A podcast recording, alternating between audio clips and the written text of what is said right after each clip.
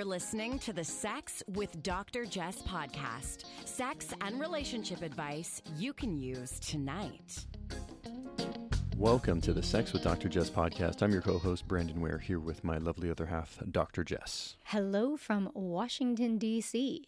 Is there a more enthusiastic way to say that? Good morning, Washington, D.C. Good morning. This is our second stop here in the last couple of weeks. Yeah, it is. We are here for the Sexology Summit, an inaugural conference hosted by the folks from Sexpert Consultants, and they're doing a great job. It's it's so nice to be back with colleagues and surrounded by non-civilian sex people.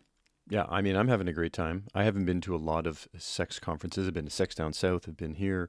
I'm trying to think where else I've been. And definitely meeting people that I've met online and through the podcast.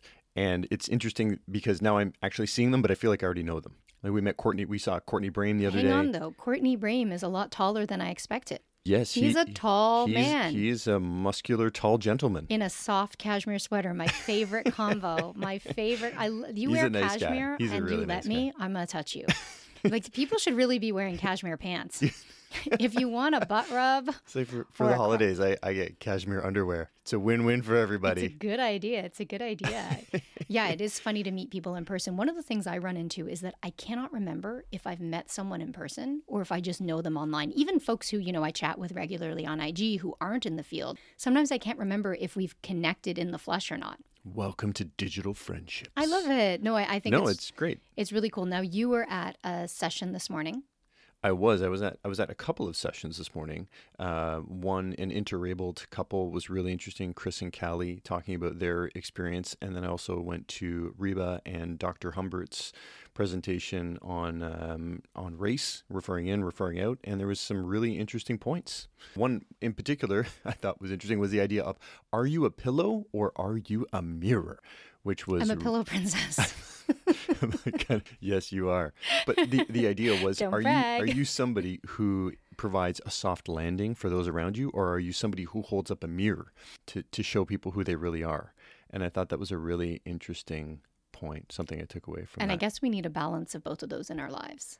Yeah, I I mean, they made reference to just thinking about who are the people that you have around you, and are you? I think I took out of it. Are you willing to challenge that? Are you willing to incorporate other people into your circle to help you have a better understanding of who you are? Yes, you want to be supported. Of course, you want somebody to give you that soft landing when you need it. But it's also nice to get that mirror thrown up every now and then, so you can reflect and you're like, oh yes, I am doing that. And eh, you know, I, I found that a really poignant point. Yeah, you know, I, I was in another session on on the shop floor. So folks who are working in selling adult products. So it was Dirty Lola, it was Jessica, it was Cecilia. I'm a fan of all of their brands, all of their work. And I was really, really, first of all, they're just really lovely speakers. And I love listening to them. I could listen to Lola talk all day long. I, I thought Lola was great and I loved her. Okay, so just a little context, folks. Dirty Lola won Sexpert of the Year at the XBiz Awards, and she's got the sash to prove it. And I'm super happy for her because she should have lo- won a long, long time ago. so she's sporting that sash. But they were talking about the work that they do in the sex shops and how how much support they offer to people. Like they were telling their stories of somebody coming in and this guy who had been putting like a shaver, an electric shaver, Yeah, it was an electric shaver. up his butt because it was vibrating and he'd never had a real toy and she was there to just kind of walk him through the process and he'd been you know it sounded like there was some trauma involved and i don't think we always think of the work that people in retail are doing or maybe it's just my own ignorance but they're really doing kind of god's work in there making sure that people feel supported regardless of interest regardless of gender regardless of age regardless of body all of the super important things so that was a session that really resonated with me I was surprised when Lola said, I'm a therapist, I'm an educator, I'm a salesperson, I'm a friend. Mm-hmm. And I thought about that story she told about that person that came in who'd been using the electric shaver in his butt. it was just like, wow, yeah, you're all of these things wrapped up into one. And yeah, kudos. and to- underappreciated and probably you know folks need to be paid more to do this super important yeah, work wow. Yeah, great, great, incredible work, incredible stories. yeah and now we have another one of the esteemed presenters with us to help answer some sex therapy questions dr donna oriowo is an award-winning dei advocate an international speaker a certified sex and relationship therapist here in the DC area. Their private practice, AnnodRight, specializes working in working with black women on issues related to colorism, texturism, and the impacts on mental and sexual health. Dr. Oriowo served as DEI co chair and communications steering committee chair for AASECT, which is the American Association of Sex Educators, Counselors, and Therapists. You can find them on social media at Dr. Donna Oriowo. So I'm going to have to put that in the show notes so that you can grab that. And you can visit them on the interwebs at donnaoriowo.com. They have a Facebook group that you can join free, fabulous, and fucked community on Facebook. So we'll stick those all in the show notes. And Dr. Donna joins us now. Thank you for being here, Dr. Donna. It's good to see you again. It's great to see you too. I'm like really excited. We're in the same space and everything. You know, it's funny. I was checking in and I had to give them my email address. And I'm like, oh, I'm actually here for a sex conference. So I won't be the only guest with sex in their email. And there's something really relieving about being in those spaces. So Dr. Donna and I are in DC along with Brandon. I am here. Brandon is also here, here, with a ton of our colleagues for the Pleasure Professional Sexology Summit. And it's, it's an exciting weekend. We'll tell you how it goes after, but I want to get to the good stuff because you're a therapist, you've got all the credentials, all the letters, all the expertise, and we want to have you answer some questions if that works for you. I'm game. Let's go. Okay, first one. It's fairly succinct, but I've got to read the whole thing. How do I know if we're just not compatible? I'm really into sex, my partner really isn't. We're open, we talk. She tries to get in the mood often, but just doesn't feel it. I try to take care of myself and I try to get her in the mood, but we're so far apart. We did your frequency exercise that you suggested. We've talked about our numbers, but we, again, we're so far apart. She wants it once a month for connection. I want it almost every day, and I, I don't want to pressure her. She doesn't want to let me down. We laugh, we play, we spend time, we nurture, we express affection. What do we do when the relationship is really nourishing, but we're not sexually compatible? Oh, I love this question. It comes up a lot in therapy. A lot of people are in this space where they're just simply discordant. And most couples are and don't know how to navigate it. And usually I say you can be compatible on various levels and miss on some other ones. In which case, I would say, have you considered an open relationship? And specifically to meet a sexual need, if you're not okay with doing a romantic opening of the relationship, right? So you can do a ah. more sexual, on the more sexual side, so swinging, whatever you want to call it on that end, versus trying to be more romantic and being more polyamorous in that way. But basically, ethical non monogamy might be the way to make sure that you're getting sexual needs met while still being able to maintain the nourishing deliciousness of the relationship that you already have. And it sounds like they have the foundation for that, right? Oh yeah, they it talk. sounds like they got talk. They talk. They have trust. They laugh. They love. They kiss. They all that I think works really well toward opening a relationship because they already have those pieces. That doesn't mean that there's not going to be a lot more talking. It doesn't mean that there's not going to be a lot more work on things like jealousy and all that. Most people think that jealousy means that you should stop. That that means that you can't open a relationship. And I'm like, no, that's not what that means. Just like when you get angry or when you're sad, it doesn't mean that you stop the things that make you angry or that make you sad. It means that your emotions are simply trying to communicate something extra with you. Pay attention. What is it communicating with you? Because sometimes the jealousy is, you know, it's very hard for me to see you giving somebody X when you haven't given me X and I've been asking. Mm-hmm. So then jealousy starts making a little bit more sense. Jealousy does not mean stop, it means pause and evaluate. Absolutely. And it can be telling, it can be normative, it can help you to better understand what you're feeling, what your partner's feeling, what the relationship needs. You know what's so telling to me about this question is that at no point does this person blame their partner or highlight their partner's deficits because yep. listen, we get these questions all the time. All the time. Oh and and it's so and actually both of the people who have written in today are both just really focused on themselves and as a team as opposed to well he, he you know this person is not pathologizing their partner there's no judgment Not here like you're all. broken. None of that language. All of that tells me that you already see each other as you are, right? Like, I, and I love it when couples they see their partner and are able to accept their partner as they are as opposed to making their partner bend to their will or bend to who they believe that their partner should be that like well if you were like this you would be better this is not this is not a home improvement project we're not fixing up partners we're either accepting them as they are or deciding that we need to leave right mm. because ultimately it gets into a space of are you getting most of what you want and need out of this relationship?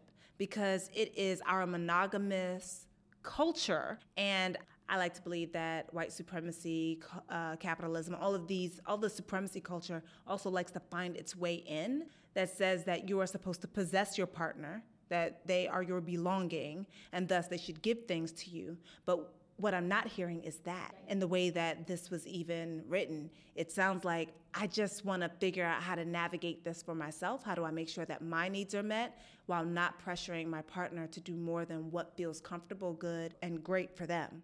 Right. This is the type of client that like you want to work with. Oh yeah.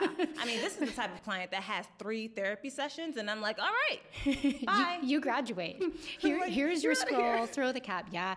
Now, so I love that because so much pressure in relationships comes from this idea that they're going to be our life partner, our co-parent, our roommate, our spiritual partner, and then on top of it all, sexual partner. Yeah, the um, end all be all, and which so is unreasonable. It, it really is. Now, the opening up is, I think, a great option. It's the first place my head went for this couple because they just sound like they're on sturdy ground. And you're going to run into issues, but guess what? If you don't open it up, you're also going to run into issues. And I'm not saying opening is the only option. So how about if that just doesn't align with their values? What can they what can they try? What would you try with them in session? I would talk to them about other ways to have pleasure that do not require the partner to be giving in ways that don't feel comfortable for them, right? So, exploring how we are defining sex, what sex looks like, and what other things we can do that also bring pleasure, sexual pleasure, without having a specific type of participation from your partner. Mm-hmm right? So, what are some of the things that you can do on your own, and what are some things that your partner could give you a hand with, or a mouth? Like maybe they don't want nothing else, you know, a hand, a mouth, a, you know, a little something, something. Um, what kind of toys and things can you also introduce to still get that stuff going and to help you meet the need without taking everything so far left field? Right. And the other thing we see here is that this is where they're at today. In two years, those roles could be flipped. If anybody has ever worked with couples, we know that oftentimes the way that discordance shows up early on is not the way it shows up 10 years down the line 5 years down the line. So i think it's i think it's amazing that they're talking. I'm so glad they wrote in. I love both options that you offered and i think that it definitely merits a conversation around opening up in this case because sometimes there's too many red flags for me where i'm like okay there's so much instability that adding anything new or any transition could just further intensify that instability. But these guys seem like they're on the right track already. I love it. I love it. Like, go for it. Figure it out. You got it. oh, so Dr. Donna is allowed to sing, but I'm not allowed to I sing. know. I don't get this. I'm like, I want to bust out into song as well. I just don't. I just don't have any amazing bits of advice. so you know. But you're here. But yeah, but I have a microphone. What's so. the bare minimum? Okay. So we've got another question, a, a little bit longer. I'll read to you as well. So, I'm a woman in a hetero relationship. I have some pain issues with sex, and while usually quite fun, sometimes intercourse with my boyfriend just doesn't feel good on a given day.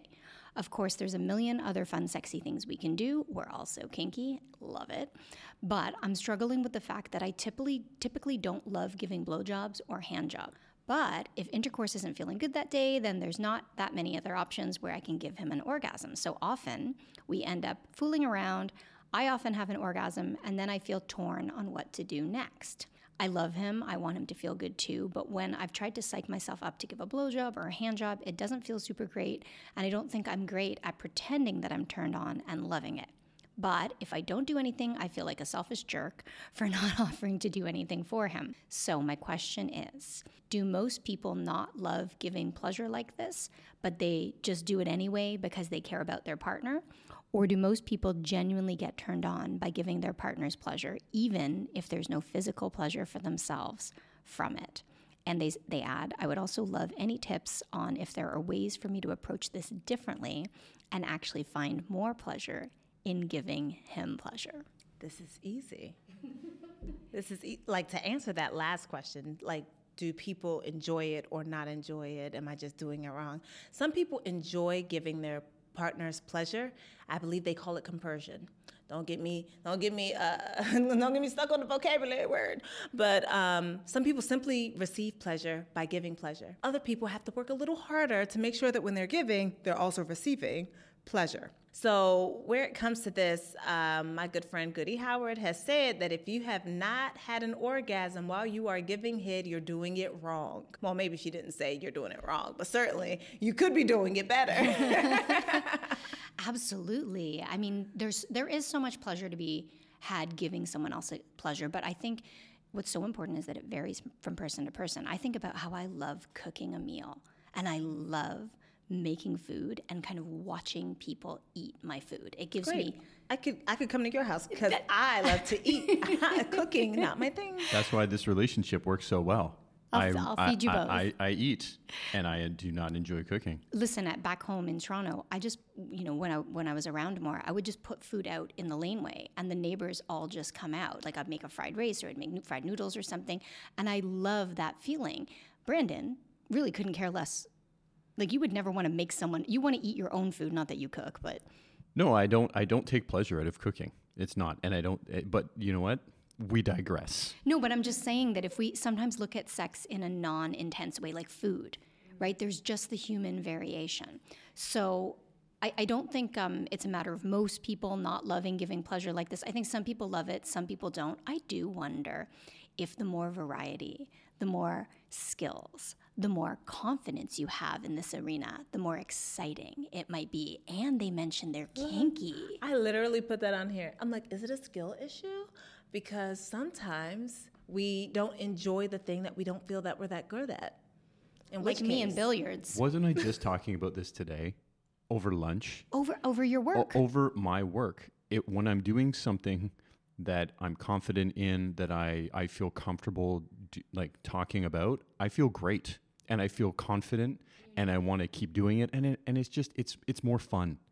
When I don't when I'm doing something I'm not comfortable with, no, I mean I don't want to do it. It's awkward. I'm I'm fearful at times. Do you know what I mean? Like all these emotions start creeping up and it creates this negative connotation, this negative association with that event, and then I want, I don't want to do it again. So then I have to continue pushing forward or finding, you, you know, finding a reason to want it. Oh but my goodness. Like it's- this reminds me of something. Go ahead. pl- no, please, please analyze me. Please tell me what's wrong. Tell me what's right. n- Nothing is wrong. Everything is so right. It's something that um, I uh, I've been in this this group and well, I'm actually in two groups, and they do think they approach business in very different ways. So one group is like, oh, you just need discipline, but then on the other hand. This woman was like, You don't actually need discipline. And I agree. Discipline is not necessarily what you need. Discipline is what you need when you're doing things that you do not want to do that are not your strength. But when you are working in your zone of genius, not your zone of competence, not your zone of okayness, when you are in your zone of genius, the way you show up is completely different. You don't need discipline to shine. You do it naturally and you want to do it more. I feel like it feeds on itself. And I think the same thing with skills in the bedroom. When we do not have the type of skills that we really wish we had, we have to discipline ourselves to make it happen. Or, as she said, psych yourself up. Yes. Okay. But when you're good at it already, when you're just like, oh no, throat game on like 10, like, oh no, I got this, it turn you you engage a lot differently. Right, because it's a neurochemical response when you know you're good at something, mm-hmm. right? And it makes you want to do it more. So, I I mean, I want to be clear it's not that you're not good at it, but if it is a confidence issue, well, we've got our mind blowing oral course at happiercouples.com. And if there, for this person, I'm, I can't give it to everybody, okay, but for this person who's written in, if there's any financial need, let me know. I'll help you out, but you're gonna have to email me and tell me this is you. I only want one email, people, not all, not all of y'all. Uh, but you know, the thing with with hand jobs and blow jobs, I know you're going to tell us those aren't the only things you can do to get a penis off. Nope, not the only things you can do. And even if that is what your partner is desiring, but not something that you have been very desirous of, I would say grab a toy, a hands free toy that allows you to get your pleasure while you're giving them their pleasure. So that way, hey, everybody is being pleased in that moment. Absolutely. That's exactly. I, I love that. I just like. There's so many toys out there now. I've had the the luxury of of trying a few of them out lately. How the, you've tried the Arcwave. I have. So that's one that, that they could play with, or the blow Twas, motion. twas nice. Tw- twas twas I lovely. like a good twas. Twas. Twas a cat. No, twas but, Cat. if you can name that reference, message me. but yeah, no, I love I love that idea Fake too. Fake Pekingese.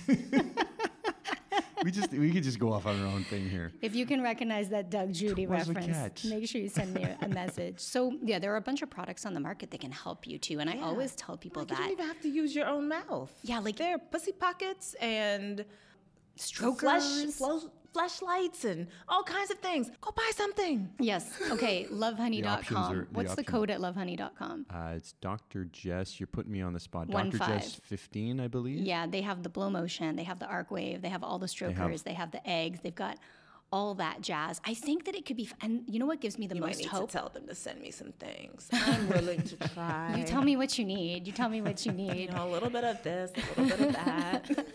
So I'm most excited that they said they're kinky because I think that oral play, manual play, deprivation, emotional kink could make this a lot more fun. oh yeah. And then, you know what I'm also thinking? Maybe it's a timing thing. Maybe you shouldn't get off first. Because I know this is a hetero relationship and it's always like, oh, she has to come first. Listen, some of us are just like the dudes where we don't, like Brandon knows, I don't care about you once I've got mine. No, you know how it is. Oh yeah, I'm totally yeah. I'm I want to get I want to get you to get yours too. Yeah, and then somebody gets theirs and they're like, I'm done. I'm like, I need a I'm break. done. Get I away need a from break. me. I need a break. I'm like, no, no breaks. You get you get five seconds. So I wonder if if you're like me, if this person is like me, maybe they need to slow down their O so that they're mm-hmm. waiting for their O. And again, that can be And then in the that kink. kink. Okay, we've got this. We're on the same page. It's so funny, you know, when I read these questions, they always feel so layered and mm-hmm. nuanced and as much information as people give me, it's never enough. But with you in the room, I feel so much more confident. I'm like, I know what Dr. Donna is gonna, how she's gonna help us, and you come up with all these new ideas. So you mentioned wearing a toy yourself, using mm-hmm. a toy on your partner, all kinds of toys. I mean, there's so many. playing Pick a with toy. playing with fantasy, role play, kink, all that stuff, and maybe changing the timing a little. And please feel reassured that you don't have to love doing everything because other people love doing it, right? So maybe you could learn a few new skills and you'll like it more, but maybe maybe blowjobs just aren't your thing. And maybe there are other things that you can try, right? Absolutely. And I always say that the three key ingredients to an effective blowjob it's lube, obviously, using your hands because those hands are incredible beasts, and then the third is enthusiasm. and the way to get enthusiastic is to get turned on because when you get turned on, that oxytocin flows, the adrenaline flows. So this is really good. I feel like you've set them on the right path. I feel like you set them on the right path. No, I only have confidence with you here. I'm like, okay, I can do this with Dr. Donna. Um, tell me, so in your practice, what are some of the common issues that are coming up specifically for couples? So, thinking about some of the things that are coming up for couples right now, nobody likes each other. But they're telling me about how crappy the sex life is. And I'm just like, well, could it be because you don't like each other? Are are people when they That's say so they don't like each other? Are they they're not liking who they've become? They don't like the conversations that they're having. Like, what does it mean when they say that they don't like each other? Are they- Did something change? Are they it's building up layered, resentment? And lots of things have changed, right? So I often end up with um, couples who have um, one half of the couple has been in therapy. So they're learning this stuff about themselves. They're learning, they're growing, they're understanding how trauma has made their choices in life, including their partner. Oh, that's got to be tough. Huh?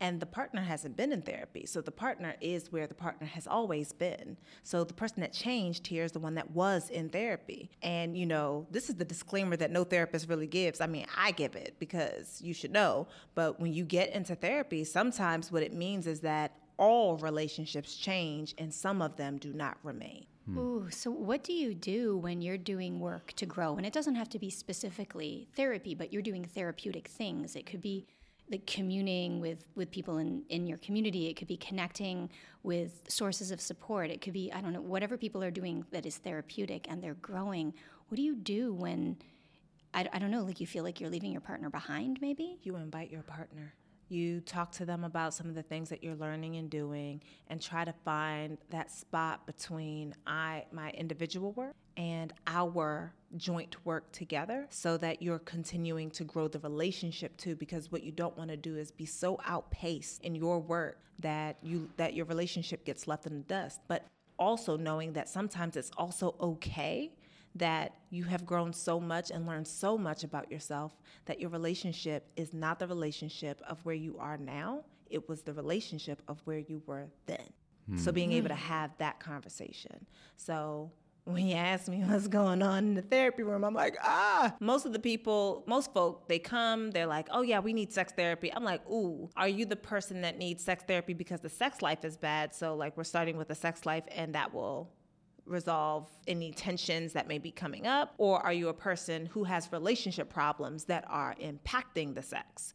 And everybody swears they are the, the former, not the latter. They're almost always always relationship problems impacting sex, almost never the other way around. So I have a lot of people that are just trying to hold it together. I think part of it is also the opening up, right? Um, so the panini is not over, right? The pandemic is not over. COVID is not gone. People are still dying, and but you know we're over it. So people are going out again. They're they're re-engaging in some of the activities that they were doing before. Jobs are expecting you to perform at the same level and with the same joie de vivre as you may have had pre-pandemic. So a lot of people have been thrown into an identity crisis a lot of people also feel like they're being gaslit because they are paying attention to the numbers and the thing and they're still wearing the mask and limiting contact and all that but the world around them is saying no we're open. What happens when one of those people is your partner? That's part of what i'm dealing with where it's like well they believe that the world is open and i don't believe the world is open. During this pandemic people got married people had kids for the first time and they lost their identity. So then it's also a well, who am I outside of being your partner and being their mother and trying to find my way again through the weeds so that I can find myself again? That's so tough. I mean, the not liking is so sad to me. And I, I mean, imagine, I imagine, because I see this all the time, and you can tell me if you see the same thing, because of course we all have our biases, so maybe I'm reading it this way. There are so many couples who stay together because they are either dependent or they love each other, which is, you know, kind of subjective, but they really don't like each other. Oh, yeah. They're so mad at each other. There's so much anger. There's so much resentment. Mm. They're used to being together. Right. So they don't leave. And they're especially not used to being alone. That part too. There is a huge fear of starting over.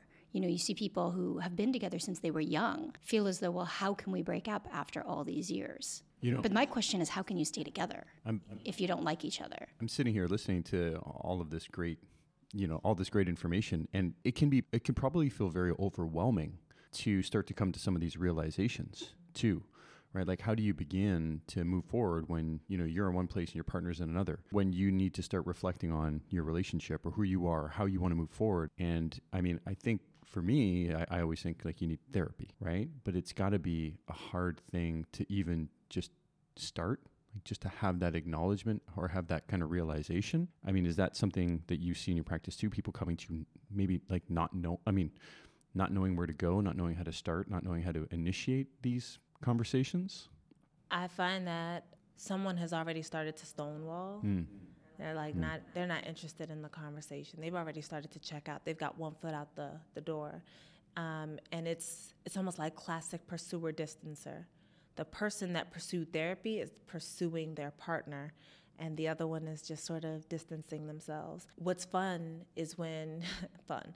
What's fun is when it's reversed, where the person that's already distancing themselves mm. is the hmm. one that brought us to therapy. Mm. And sometimes I have to ask them about their motivations. Did you bring to therapy to break up? Because sometimes that is what's happening. They need help breaking up with their partner because they're not in the place to do it by themselves. Huh, that's interesting. You know, and they like halfway have hope Right. that things can change and things can get better and they kind of want to stay, but they don't know how. and they don't stay. they don't know. I think sometimes we want t- people to tell us. We want a professional to tell us what to do. Like, is this worth yeah, saving? I don't do that.